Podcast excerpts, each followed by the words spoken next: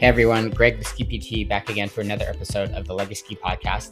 On today's episode, Kurt, known as the Powder Gangster, is a mountain guide in the Whistler backcountry. He talks about how a background in competitive soccer influences his training, his arthroscopic knee cleanup, and how he's working on building out a platform to improve avalanche awareness for everyone. Let's welcome him to the show. All right, Mr. Powder Gangster, welcome to the show. For Thank those you. of you that don't know, um, this is Kurt. He lives up in Squamish, BC, close to Whistler, and he is just here to share some insight with us about like kind of his ski story um, and just motivate all of you that are listening. So, yeah, go ahead, Kurt, take it away. Yeah, my name's Kurt. I'm a apprentice ski guide based out of Squamish, British Columbia, and do a bunch of my guiding and touring out of uh, the Whistler region. And so, definitely my home zone. And you know, my skiing journey started a long time ago in the 80s where I was you know cross country skiing tracks set around our family's property and then uh, being a kid of the 80s you know i grew up watching guys like alberto tomba and we had this little ski hill off the back of our our property where i could kind of put these old kind of gates. I used to use sticks and use that as kind of my gateway into downhill skiing and, and i didn't really start downhill skiing you know officially till i was probably like nine or ten. And then from there it kind of took off and yeah, I think the rest is you know becoming history on you know kind of that progression. But uh, you know, I was definitely more into soccer, and that was definitely my upbringing is going uh, down that road. Pretty competitive soccer player, ended up playing in university, and uh, you know, so I kind of had those two passions growing up, and then you know, as I've kind of gone later in life and finished university, skiing definitely took over. Um, with some stints of some competitive bike racing and some things like that. So lots of high performance sport background. And I think for me, my injury journey probably started, you know, pretty young. You know, you know, I don't think people quite understand how rough soccer actually is um, at the highest levels. You know, we see guys flopping and doing the thing in the World Cup, but you get hit really hard, and there's a lot of damage that goes on. And so, you know, the year before, headed off to university, blew out my knee pretty good, and then I'd torn my MCL and we elected not to get it surgically repaired or go in there and fix it with our surgeon at uh, the university. And just decided to kind of play with it and definitely was a limiting factor in my ability to play at higher levels as I kind of progressed. But at that point, the the that door was closing and I think another door was opening up with kind of pursuing skiing and all throughout that, you know, I was ski racing in in the winter and and definitely honing my craft um, to kind of ski and you know always in my mind as a young kid i always looked at whistler as being this kind of beacon and i wanted to try and find a way to get out there at some point in my life and and at least experience it for one. Lo and behold, some work opportunities popped up, and you know, I, I was moving out there, and I've been here for almost 15, 16 years now. And so, yeah, the the guiding thing is a kind of later in life pursuit for me, and uh, yeah, it definitely found kind of that passion of skiing and kind of what I like doing with backcountry skiing and kind of what goes on with that. I mean, Whistler's Squamish is a pretty phenomenal area and it's like not only good in the winter. I mean, there's so many areas to get out year round. So I don't blame you for for trying to get out there and stay in. I would do the same if I was up yeah. there. Yeah, it's pretty special. Um I'm very curious. So I know some of our listeners have maybe torn their MCL, maybe not an isolated tear like yours, but did you notice after you tore it, did that affect your ability to ski at all, or how did that kind of transpire? Yeah, it definitely impacted. You know, the first experience I had was definitely on the soccer side. You know, the, the, some laxity in the knee joint there. I couldn't kick the ball the same way, and that was never the same. Um, in terms of the skiing part of it, you know, the torsional, the kind of the torsion of the knee was quite a bit different, and you still even see it to this day, where the kind of my right ski doesn't track the same way as my left ski, and it just doesn't. It doesn't coordinate the same way. So I have to work quite hard on the strength side of it and to kind of mitigate that. And I'm definitely still wearing a full brace and have since that injury, um, just to make sure that I, you know, don't do any further damage and have to go down the reconstruction route.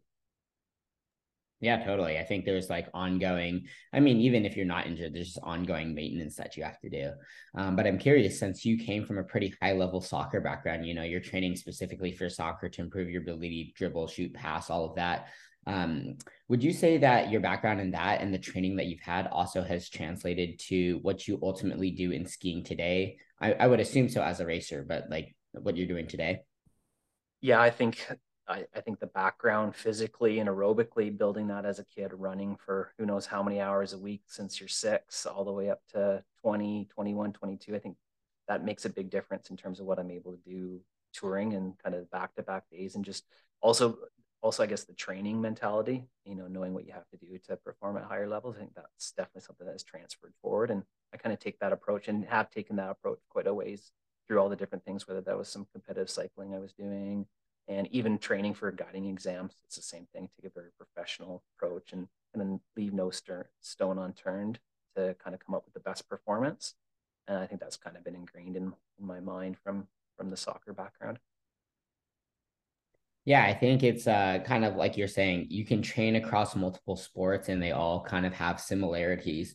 Um, but I know that you're a father right now of uh, one or two, and I'm sure that takes a lot of time. So, one, balancing training, being a father, and then also being a mountain guide, because those are all physically and emotionally demanding things. How do you do all of those things for someone that, like, you know, is trying to work and balance all of that?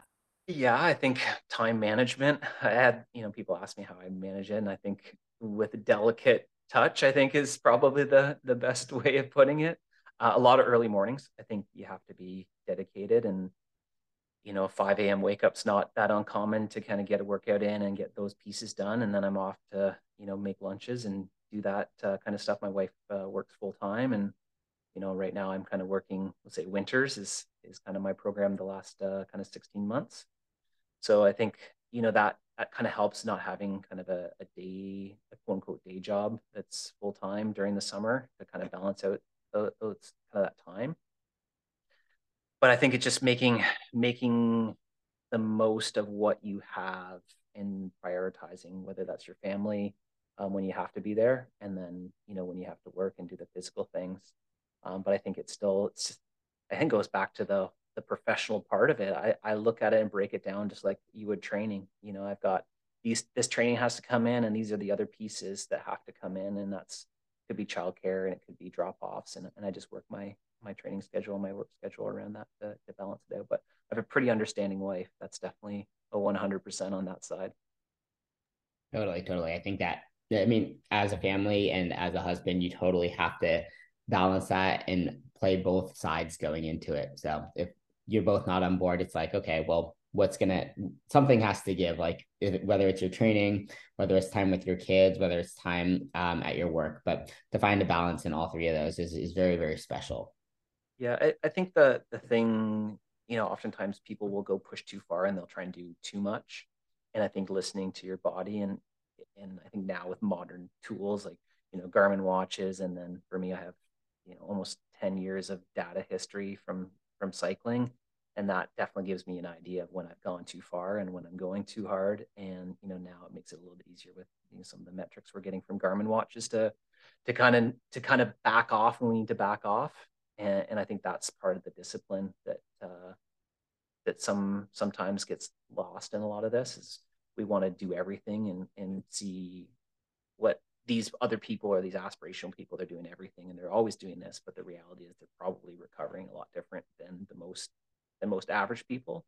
And listening to your body and backing off when you need to back off because anytime that I've gotten injured is because I've been pushing the limits. And I think that's I think that's kind of indicative for a lot of people. You just kind of take that one step too far and then you know a niggle happens and the next thing it's a full-blown problem so at this point, then in your training, would you say it's pretty measuremented where you do the same things and you kind of know what your limits are from that? Or what does that look like for you to be able yeah, to? You know, I, I'd say that I try and incorporate some variability. You know, I think for me, a lot of it's now moved into more like ultra running style uh, training, where long, big days, big elevation. And because it's so transferable back to the mountains, uh, my body comes back from that pretty quickly. Um, but I definitely am mixing up the different training. You know, the gym's three days a week is the one of the big things I found that's been really good. And you know, anybody that's coming back from recovery, I think you're the people and the team that you have around you to help you is is probably the most valuable thing. So, you know, I, last summer I had a you know a little meniscal scope to clean up some problems, and uh, you know, I, I went just as if I would have been back in university with a PT team and and uh, an athletic therapist and went through and did all those pieces that I needed to do to rebuild things. I think having that sets you up and you don't have to do any guesswork because you know we're you know we're good at maybe understanding a little bit of what we're good at but someone who can kind of provide an outside perspective motivation and then quasi accountability to getting back on your feet and getting to a place better than what you were i think is is a kind of a really valuable thing and i think something that people are sometimes apprehensive about spending the money to do it but i think in the long term it's a short term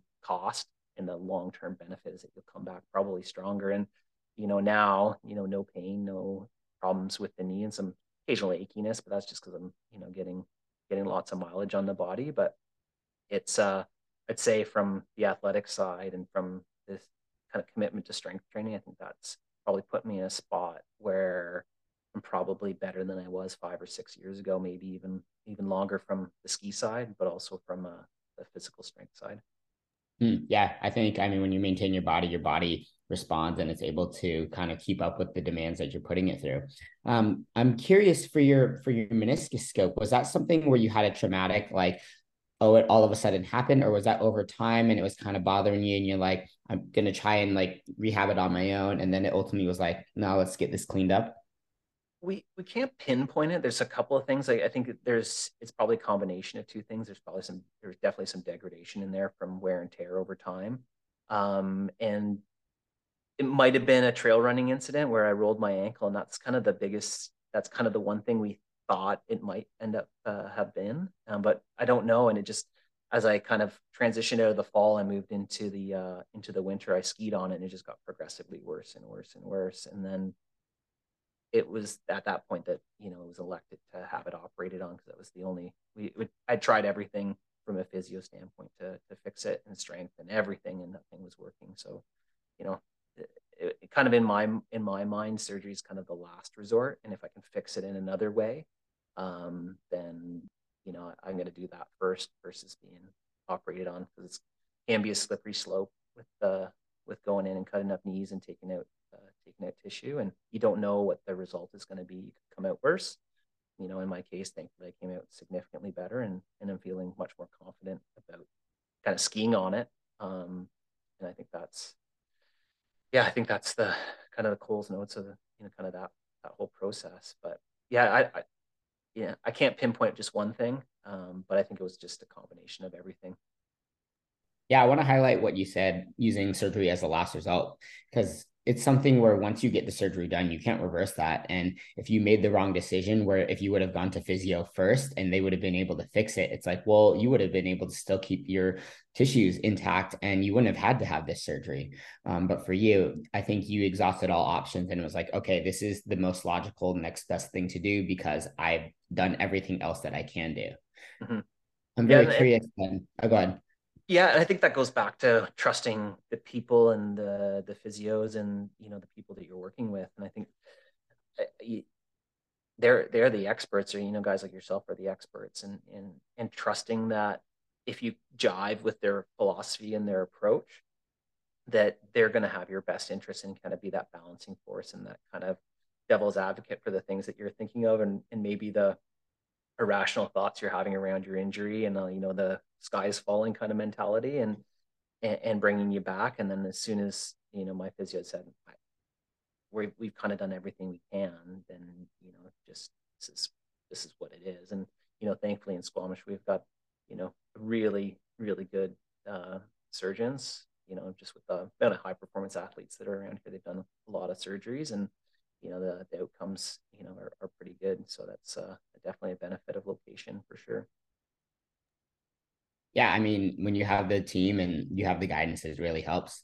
Did you have any, this, despite having the team, did you have any setbacks at all through the the rehab process, or was it pretty smooth sailing once you got the scope done? Yeah, I'd say it was pretty smooth sailing. Um, you know, I think probably was the swelling was probably the biggest part and the longest thing, and kind of the you know, residual scar tissue is probably the, the biggest kind of piece that took the longest to go away. Um, but in terms of getting back on the bike, we had a prehab um, and kind of a pre-surgery plan and you know what I was trying to do. Couldn't run, but I was you know riding a significant amount on my bike to get as strong as possible. And as soon as I was able to to get clearance, we were on the bike and and just doing simple things, you know, back and forth on the the bikes, 20 minutes three times a day, some balance work and just some simple stuff to get moving, and then you know just continue to progress it as the body allowed, and and you know within you know within probably two and a half months, you know I was pretty much back to you know I'd say fu- functional, not back to pre kind of pre-surgery baselines, but quite a bit more functional than I was with you know very minimal pain. So for someone like in your situation who's trying to get back to doing high level activity as fast as possible, is there one or many things that you think really helped you get there through the rehab process? I, I think mapping it out and having benchmarks and baselines, you know, I think that was something that was really good. We did, I'd done some baselining previous and knowing where I was at going in in terms of some strength and then knowing what physically I'm able to do in the past and was able to do in the past um, at least I could get some idea of where I was, um, especially pre-surgery, knowing what I was looking like compromised, and then looking at, you know, as I progressed through that rehab process, where those benchmarks were, and you know, and I think now, and yeah, it, now it's gone beyond where some of my benchmarks were in personal best performances on certain certain kind of tours or certain running routes or anything else I like that I've done. So it, it's definitely made a made a difference and you know no pain that way so i think just a systemized plan and just making sure you talk about that with your your pt or your athletic therapist or if you're being coached you know with a coach is, is really helpful. Awesome awesome. Since you're a backcountry guide i've actually had a few people ask me this like after a knee operation they are interested in like getting their skins on and just going skinning. What would you say at least from your experience um, was it like putting on skins versus actually going to the resort and just doing downhill skiing over and over? Um, were you was there one that came before the other, or, like what was that like?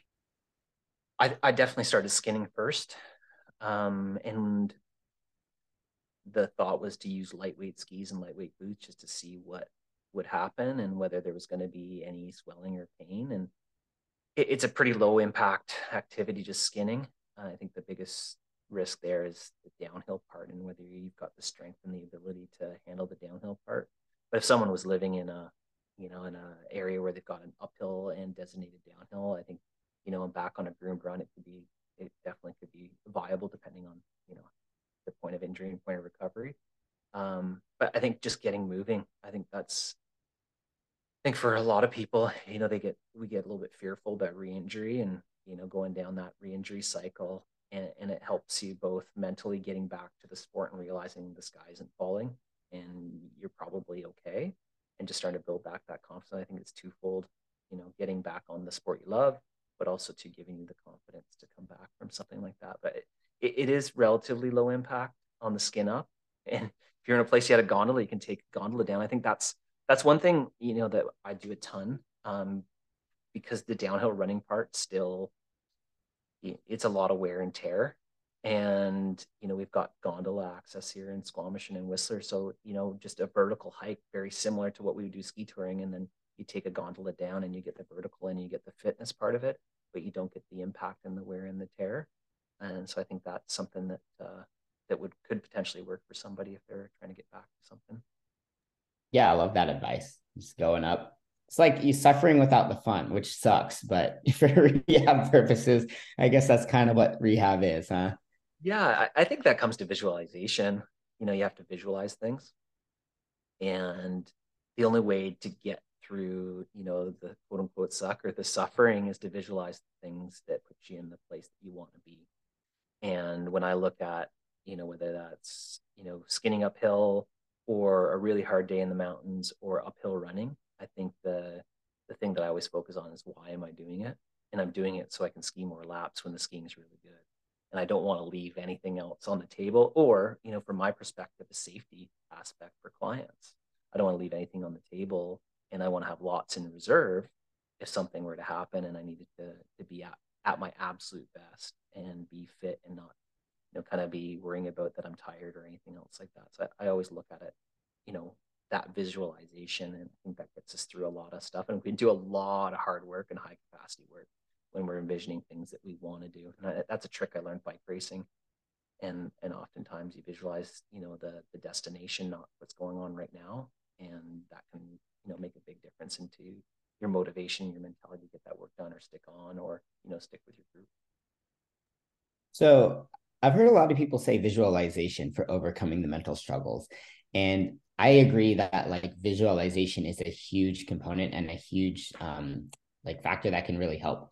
I think that looks very different for each person though. Mm-hmm. So I'm very curious, like, what does visualization look like for you? I I, I go back to ha- the happy places, and I you know I, a lot of people backcountry ski because it is this kind of freedom, weightlessness, drifting down the mountain and you know cold snow and beautiful mountains, and I think that's that's the visual that I I go, and that's why I'm doing these things. I'm doing this for that. You know, some people would say I enjoy the uphill as much as the downhill, but I'm definitely a downhill for downhill first kind of backcountry skier and, and so I, I look at that and that's my visualization um, you know from a high performance athletic um, standpoint you know i always looked at it as as winning and visualization the winning and, kind of personify that in everything you do and and that's that part of that visualization so i think that that's where it's transferred over from but it's finding the joy and finding that piece that it reminds you why you're doing it and and, and finding finding that and kind of distracts you from maybe the the kind of cycle of woe is me, I'm injured. I think that pulls you away from that that part. That's key. I really like that. Yeah, visualization, like the the long term. Um, since you are a, a, also a guide, I'm sure you've probably gotten people that have come into your guiding service that maybe are not in the best shape, and it's it can be a suck when everyone else in the group is pushing and there's that one mm-hmm. individual that's suffering what would you say like in, if someone wants to go on a guiding trip like with you or with a different group what is something they can do on dry land um, before starts before snow starts to fall that they can really get prepared for just a long guiding trip or a long guided trip yeah i think it depends on whether you're doing like a week long hut based trip or you're going to be ski touring you know seven days or whether you're doing one off day trips on the weekend. And uh, I, I, it's just being active. Um, you know, for a lot of part of my career, I was, uh, you know, I spent a lot of time in the office and on the road and flying everywhere. And I made it a point to try and do something every day. And that's, that could be a, a hike if you're not a runner, you know, runner, or if you're a cyclist is just getting out and doing that hour.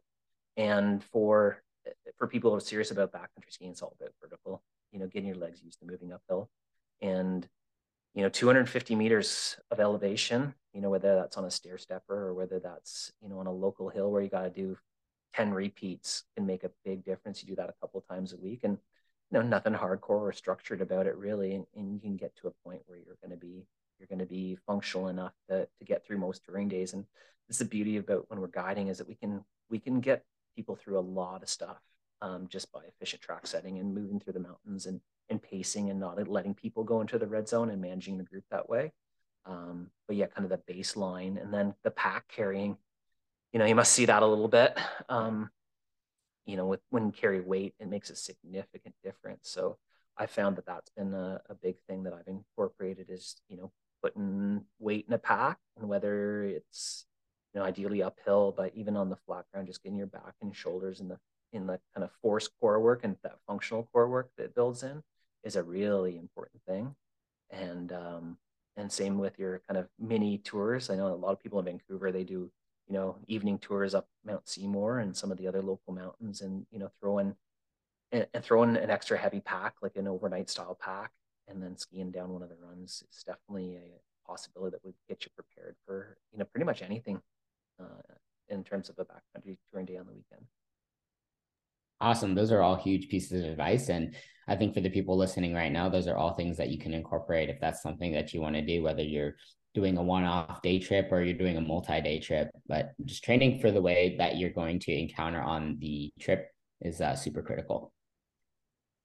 Um, do you have any favorite tours that you like to do around the the Whistler Range? And you don't have to spoil us with any of your hidden gems, but yeah, I think you know if we want kind of the the classics, um, you know, for Whistler, the classic, definitely the musical bumps tour, which is kind of this high elevation, really nice meadow skiing into into Singing Pass. And there's actually a hut back there now, which is, you know, kind of a major destination for a lot of people. We do a, a lot of kind of day touring around there. And it's I, it's I call it blue square fun skiing. You know, there, it's low stress, low relatively low avalanche hazard in, in most days, and it's just enjoyable and it's good views. Um, in terms of you know where I would you know generally do a ton of guiding, we do a lot of guiding off the Blackcomb side into the, the Spearhead Glacier and then into kind of the back Spearhead, um, which would be into the Trorey Glacier, and those are kind of easily accessible day trips and, and not overly strenuous. You know, the the Blackcomb day trip, you know, most people who are you know, got a couple of days underneath their belts, we can we can definitely get them through there. And it's yeah, it's not steep skiing, but it's fun and enjoyable and, and beautiful. And I think that's that's kind of the, the best part for me. And you know, obviously there's lots of other stuff we can do. And you know, I, I am less about getting rowdy as I was maybe in my younger years, and and really focus on the skiing part of it and the enjoyment and and the satisfaction. I always tell my guests like my my philosophy is that I don't want to be looking over my shoulder when I'm skiing something you know, I want to enjoy it. And, you know, the, that means the margin safeties are, are quite high and we're going to have fun and we're going to get home at the end of the day. And that's the only thing that really matters. Yeah, I love that. And uh, that kind of transitions into what you do on Instagram. You have some really, really cool educational content. Do you want to kind of tell the listeners about what you do? Yeah, so it, I can't take full credit for it. It was actually one of my students, um, you know, early on, probably like 2018, 2019, said to be like, I don't really learn in the classroom, he said to me. And you know, I, I, really am a visual learner and I need something that can help me see things and see what you guys are talking about because I just can't like picture it.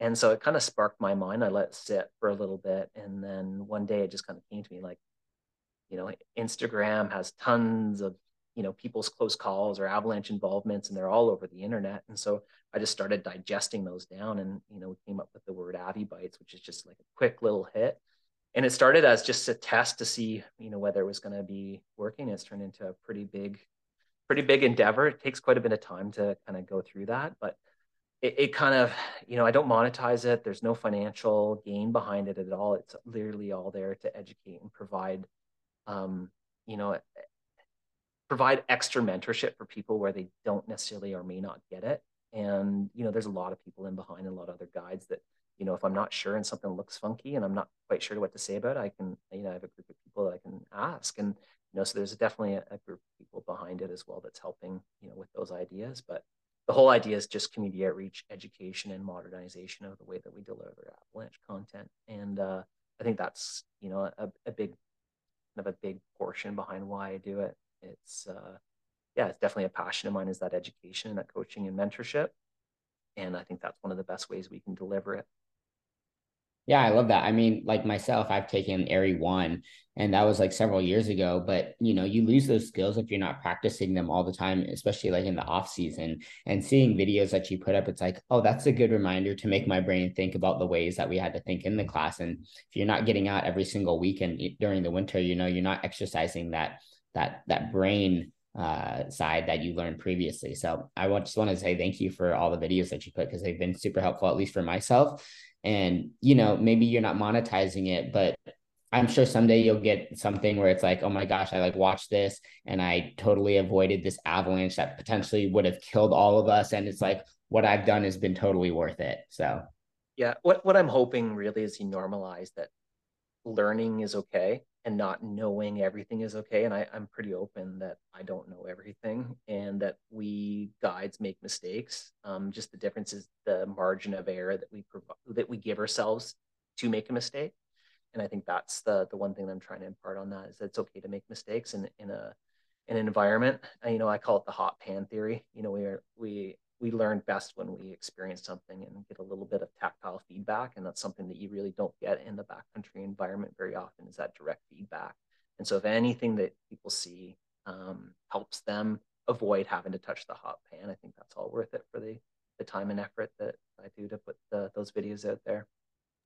Yeah absolutely. And kurt if people wanted to um, find your channel and watch some of those videos what is your instagram tag where they can find those? Yeah so that the you know, I do in combination with uh, both my personal one, which is at Powder Gangster, um, and then at Avy Bites is the main driver for all the avalanche and avalanche related content. And so, okay. uh, yeah, I'm definitely open to answer questions. And you know, I always say that it's a non-judgmental environment. So if people have a question or they've had an incident and they just want to have somebody to to look over and kind of have another look, like maybe where did I go wrong? You know, I've definitely have done that for some people and, and kind of given some of that advice. And you know, it's kind of things that I wish I had when I was, uh, you know, a pretty fresh backcountry skier. And uh, yeah, so the, those those opportunities are out there. So you can look me up at uh, at Avy Bites. Perfect. Yeah, I will go ahead and tag both of your Instagram handles in the show notes for anyone that's interested in following up with you. Um, but on that note, like if people wanted to follow up with you and maybe even book a guide trip with you, is there any prerequisites for that, or how can they kind of get in and do that? No, it's it's pretty pretty simple. You know, you can send me a message, and you know I can coordinate with uh, whatever guiding service that uh, that I'm working with in that given week. And um, you know, in terms of prerequisites, you know, that's what we're there for. You know, we're there to help usher different levels of people into the mountains, and you know, whether that's as simple as a you know a, an intro to backcountry touring type of product, or whether that's an avalanche course, or whether that's kind of more advanced mentorship and ski mountaineering skills. It's I always say to people, it's an you know it's an ask kind of business. You ask and we provide, in within the margins of safety, and and there's no question eh, or no kind of ask that's kind of offside. It's just you know we're there to, to enable you to get what you want to get out of the mountains. That is that's so cool. That's so cool. Well, when I come up to Whistler this coming season, I will definitely be talking to you because I didn't even know. I mean, I've had people that have done, you know, various backcountry endeavors through there, but having a guide that knows the terrain really, really well is just very special opportunity. Yeah, we, so we've got our sneaky little secrets. You know, people say the Whistler backcountry is really busy, but you spend, you know, 100 days in there a year over several years, you find the sneaky little spots, and we can often find the best snow and the best skiing even when it's maybe not the best conditions and that's just local experience. And and skiing unfortunately over time skiing uh, some bad runs that we didn't really like and figuring out what works. And i think that's you, you gain that benefit and that experience and the local knowledge with a with a local guide. Yeah absolutely. Well thank you kurt for coming on the podcast today. I really appreciate it I'll go ahead and tag your Instagram handles in that. So if anyone wants to follow up with you, but otherwise, I will look forward to skiing with you this winter. Sounds good. Look forward to it.